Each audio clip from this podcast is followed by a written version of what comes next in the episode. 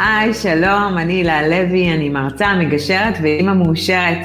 ברוכים הבאים לפודקאסט שלי, גרושה וחצי, שבו נדבר על גישור, על גירושין ועל כל מה שביניהם.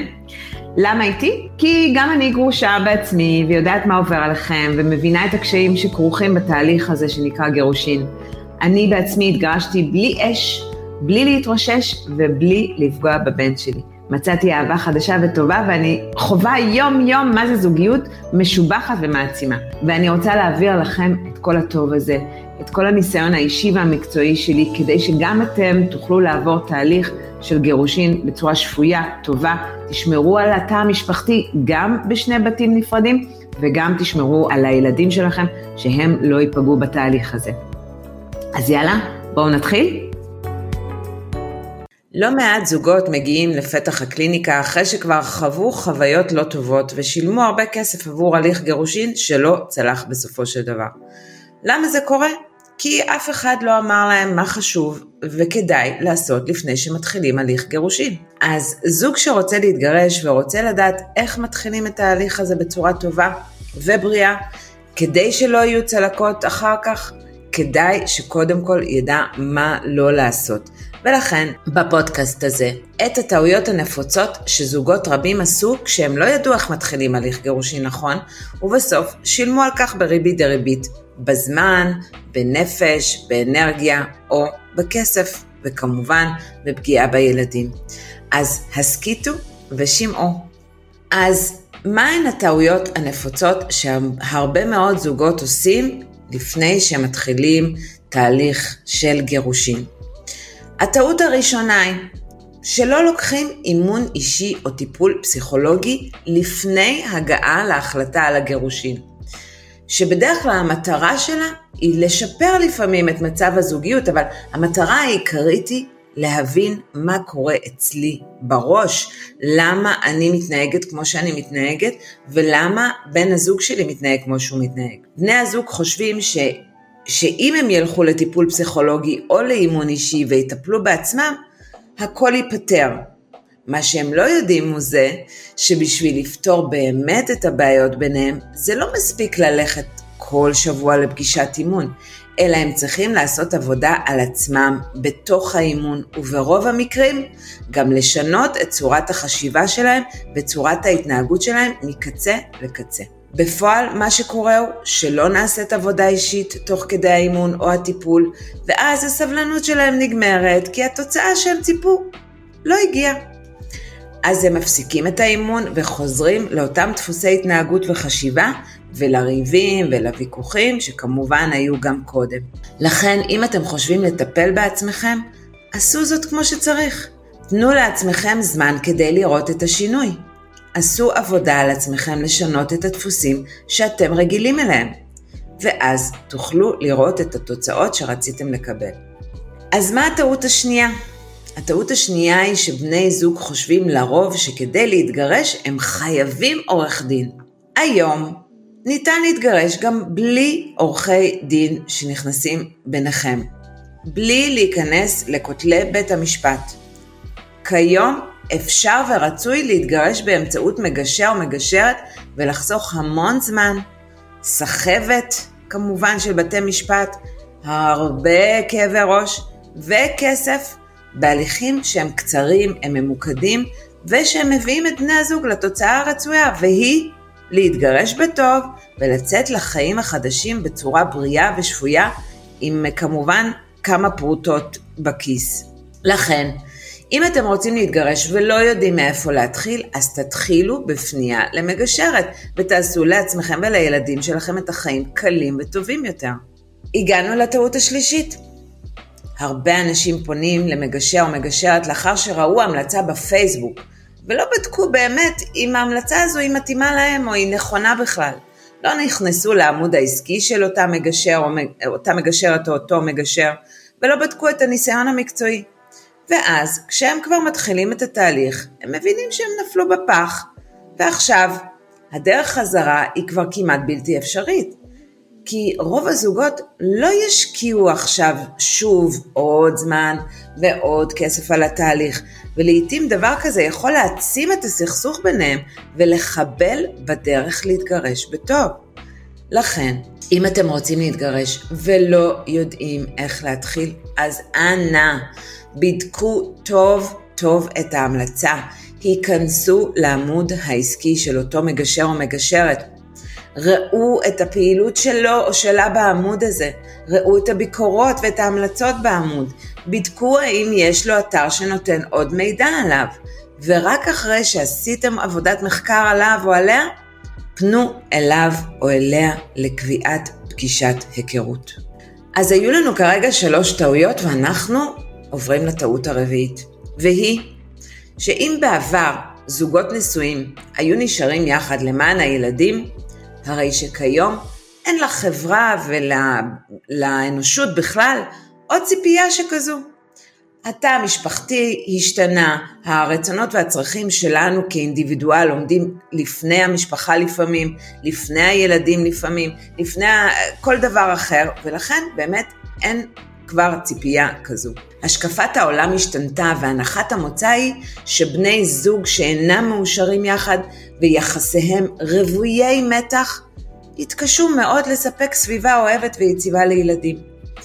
העידן המודרני אינו מפריד עוד בין היותו של אדם אינדיבידואל לבין היותו בן זוג או הורה, וההבנה כיום היא כי סיפוק אישי הוא הכרחי לזוגיות ולהורות טובה.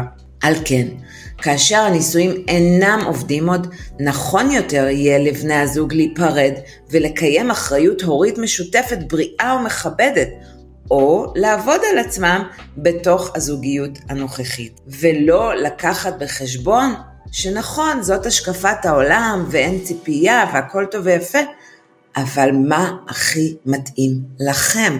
האם באמת לשים את הרצונות ואת הצרכים שלכם לפני הכל הוא הנכון, או האם המשפחה, הילדים והתא המשפחתי שלכם הוא קודם עומד בפני הכל. אז לא צריך לרוץ ולהתגרש, אלא צריך קודם כל לעשות חושבים עם עצמכם. הגענו לטעות החמישית והאחרונה. כמובן, עידן השפע והאינסטנט הביאו איתם מנהגים חדשים. אם בעבר היו מתקנים מכשירי חשמל, טלפונים, מכוניות, אנשים, אז היום כבר לא. לא מתקנים, אלא מחליפים. היד מאוד קלה על ההדק. הצורך במיצוי עצמי, סיפוק עצמי, עולה על הצורך בלשמור על התא המשפחתי, וכך, במקום לתקן את הזוגיות ולעבוד עליה, אז פשוט מחליפים. מה שחשוב לדעת בעניין הזה, שאם לא תתקנו את עצמכם לפני שתמצאו זוגיות חדשה, אז תמצאו את עצמכם בזוגיות פרק ב', שהיא זהה לחלוטין לזוגיות פרק א', רק באריזה חדשה. מה שנקרא אותה גברת, רק בשינוי אדרת. אז אחרי שהבנתם את כל הטעויות, ובכל זאת, אחד מכם רוצה להתגרש ואתם לא יודעים איך להתחיל, אז כדאי לדבר על זה, אוקיי? כדי לא לעשות את כל הטעויות האלה, אוקיי? וקודם כל חשוב למצוא זמן שמתאים לשניכם, בלי רעשי רקע, בלי הפרעות והסחות דעת. דבר שני, שבו ביחד על כוס קפה וצרו אווירה נעימה עד כמה שאפשר. דבר שלישי, אם אין לכם המלצה חמה על מגשר מניסיון אישי של אחד מהחברים או המשפחה הקרובה שעבר איתו תהליך או איתה תהליך, אז תעשו חקר שוק מעמיק, אל תתעצלו, ותמצאו את המגשר או המגשרת שהכי התחברתם אליהם מבחינת, אחד, מבחינת התכנים והערך שהם נותנים, וגם כמובן מבחינה אישית. התחברתם למה שאותו מגשר או מגשרת אומרים, מדברים, נראים, ואז הרימו טלפון והתחילו את התהליך ברוגע, בנחת, בלי מלחמות, בלי צעקות, בדרך בריאה וטובה לקראת חיים חדשים שאתם רוצים לעצמכם ולילדים שלכם. אפרופו להתקשר למגשר או מגשרת ולשמוע אותם, להתרשם מהם ולקבוע איתם אה, תאריך לפגישה, אז אני רוצה לספר לכם על יעל. יעל התקשרה אליי ודיברה איתי על המחשבות שלה לגבי גירושין. רצתה לדעת איך מתחילים.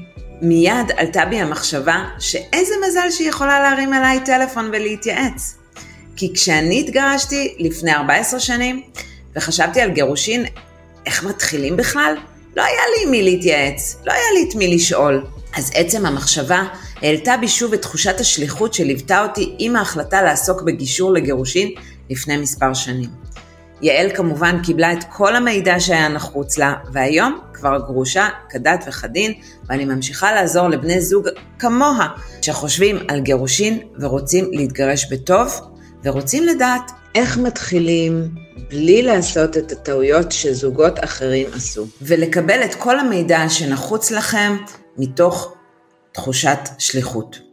אז כאמור, הטעויות הנפוצות שהרבה זוגות עושים הם שהם לא אה, מתייעצים ולא יודעים בדיוק איך להתחיל ולא עושים עבודה מקדמית ולעיתים בני הזוג בעצמם יגיעו לשיתוף פעולה ולעיתים רק באמצעות הגישור ולכן חשוב לי להדגיש מה כן רצוי וכדאי לעשות כשמתחילים להתגרש.